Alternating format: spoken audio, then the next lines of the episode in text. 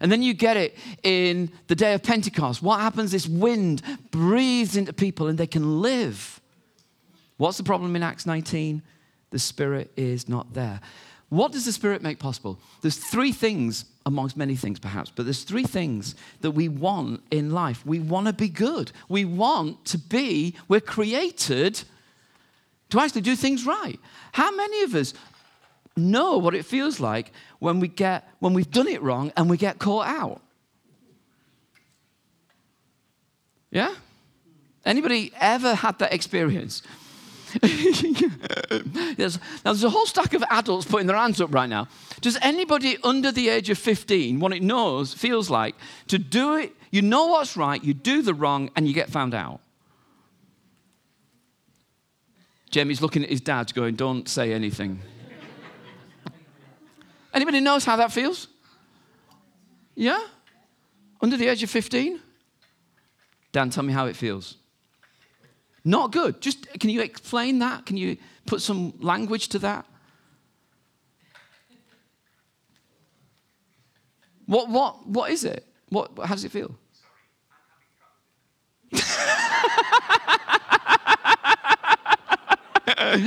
Let's ask Siri.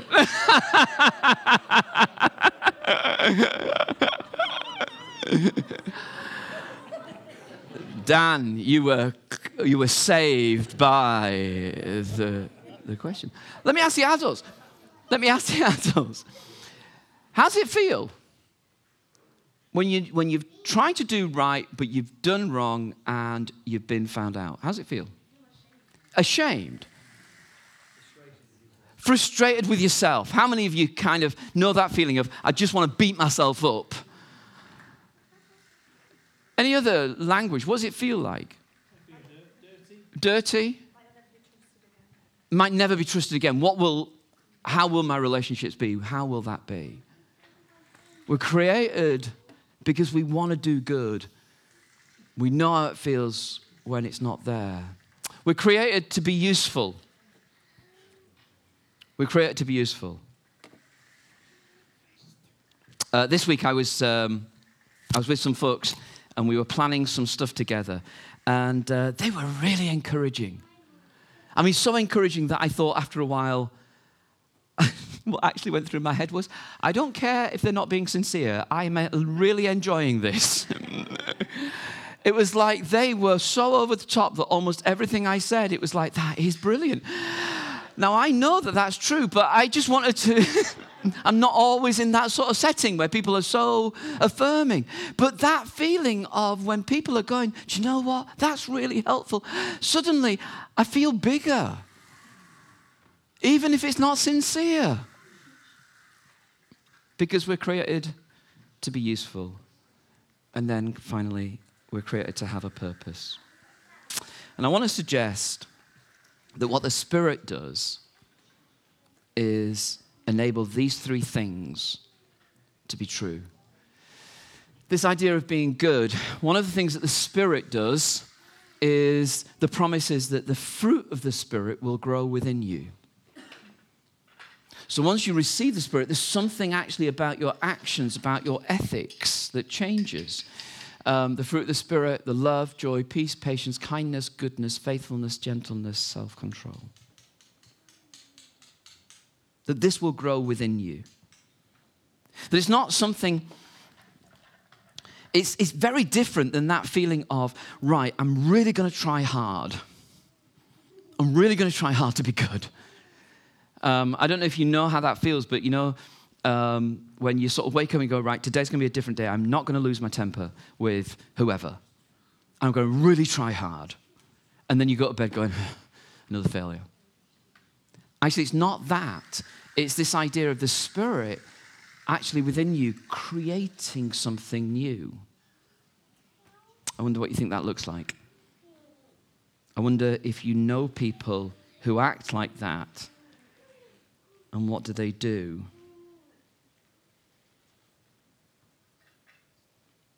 What does it look like? Do you know someone? Do you know a Christian who you would go, Do you know what? I see that in them. And what do they do? How does that look?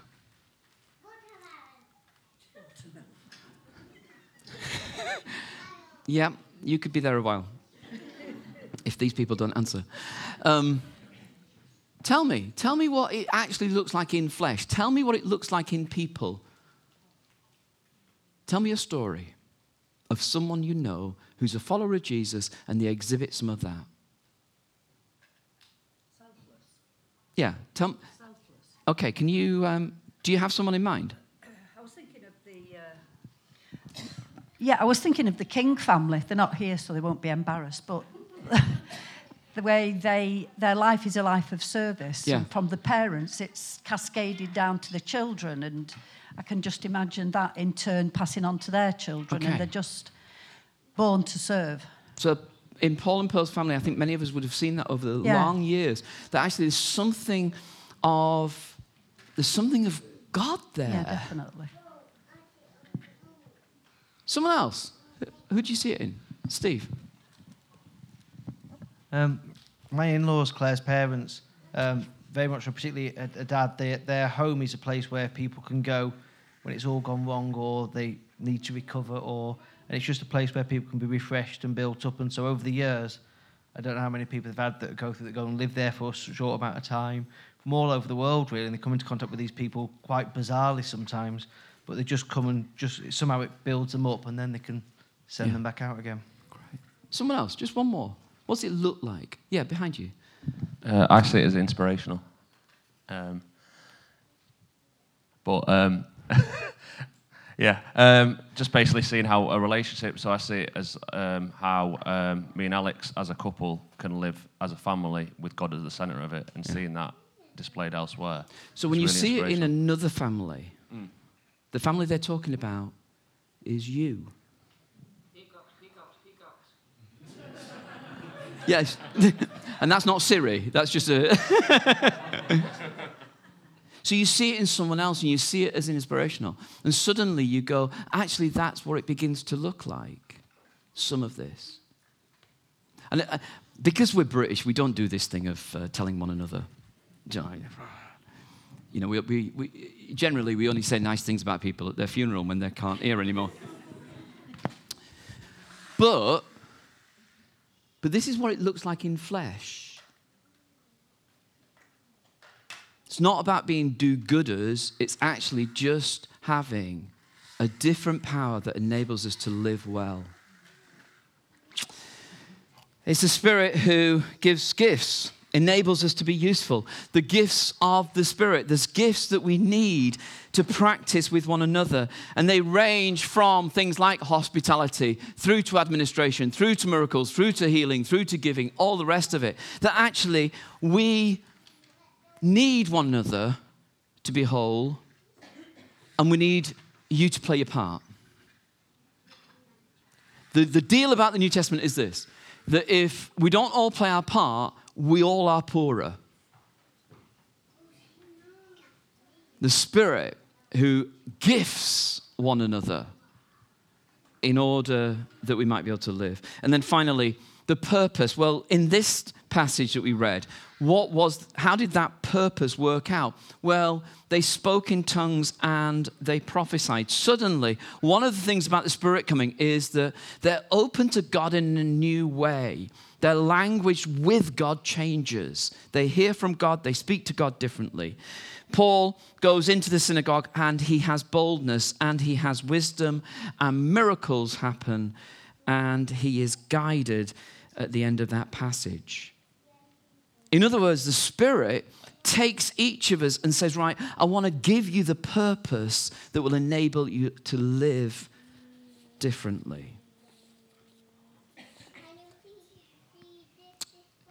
It's what we're created for.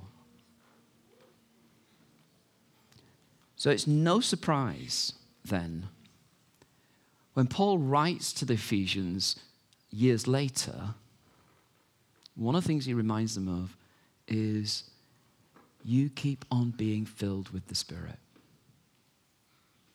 The church was formed around people who hadn't had that experience and came into it. And when Paul writes back to the church, he goes, That's what you need. That's what we need.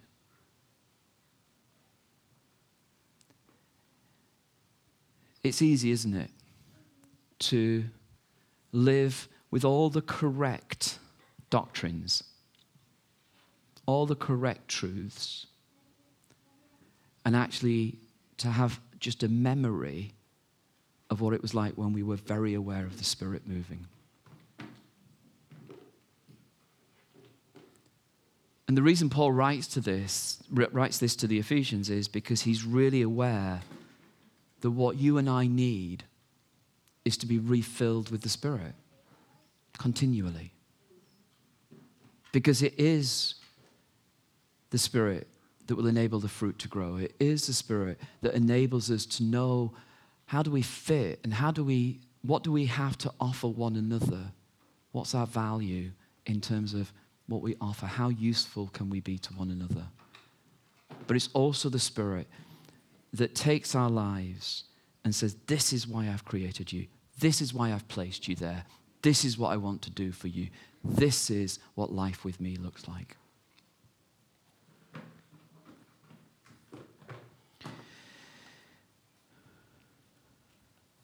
Everybody has their own story about being filled with the Spirit. Everybody has their own journey. It happened for me when I was uh, 16, just a teenager, and uh, grown up in church family. Uh, grew up with all the right things, but really struggled to do the right, to act right. really struggled with that. But had all the right tick box believe this, do that, go to church, think that, but struggled to put it into practice. And uh, at the age of 16, someone just asked me, Do you want to get prayed for to receive the Spirit? And, um, and I said, Yeah. And so they laid hands on me, and some people were praying for me, and absolutely nothing happened. Not a thing. It was a Monday night in a prayer meeting. Nothing happened at all.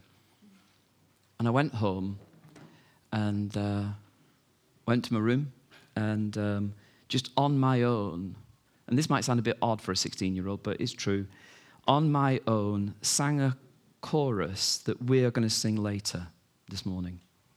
Ian doesn't know this, but it is the same chorus. No, he, he knows that we're going to sing it, he just doesn't know the link. And I just sang a little chorus that we're going to sing later on my own. And as I was singing that, two things happened. One is I just felt overwhelmed by the love of God just felt overwhelmed. And, um, and I started speaking in tongues. Just on my own, in my own bedroom, no kick and fuss, nobody doing anything other than just one young lad saying, God, I want this to be true. You see, at 16, you get to the age where you don't want to just be, there's no, at 16, I think at 16 you decide whether actually all of this is true or not. And if it's not true, then you just bail out. And if it is true, you want it to be really true. And at 16, something happened for me that enabled me to go, I'm in. And for me, it was receiving the Spirit. Everybody's got their own story, and for everybody, it'll happen at a different age, in a different time, in a different way, in a different place. There's no one way. But you know when you've got it, and you know when you haven't and you know when you've lost it. and so Paul writes to the Ephesians and go, you need this. It's so fundamental. It's the reason we need the Spirit in order that we might live for the purpose of God. And it's how a church was birthed in Ephesus. It's how someone who feels like a little Yorkshire Terrier realizes actually, no, I am born for more than this. No, it wasn't a Yorkshire Terrier. Just let me finish the sermon and then we can discuss the finer points of it. All right, we'll, we'll discuss it all finer, much further. Um, the, the, the unknown terrier. Um, you, you can feel like that dog who goes, I know it should be different, but I can't, and I'm not. What I think should happen isn't happening. But actually, the Spirit comes and says, I can make it different.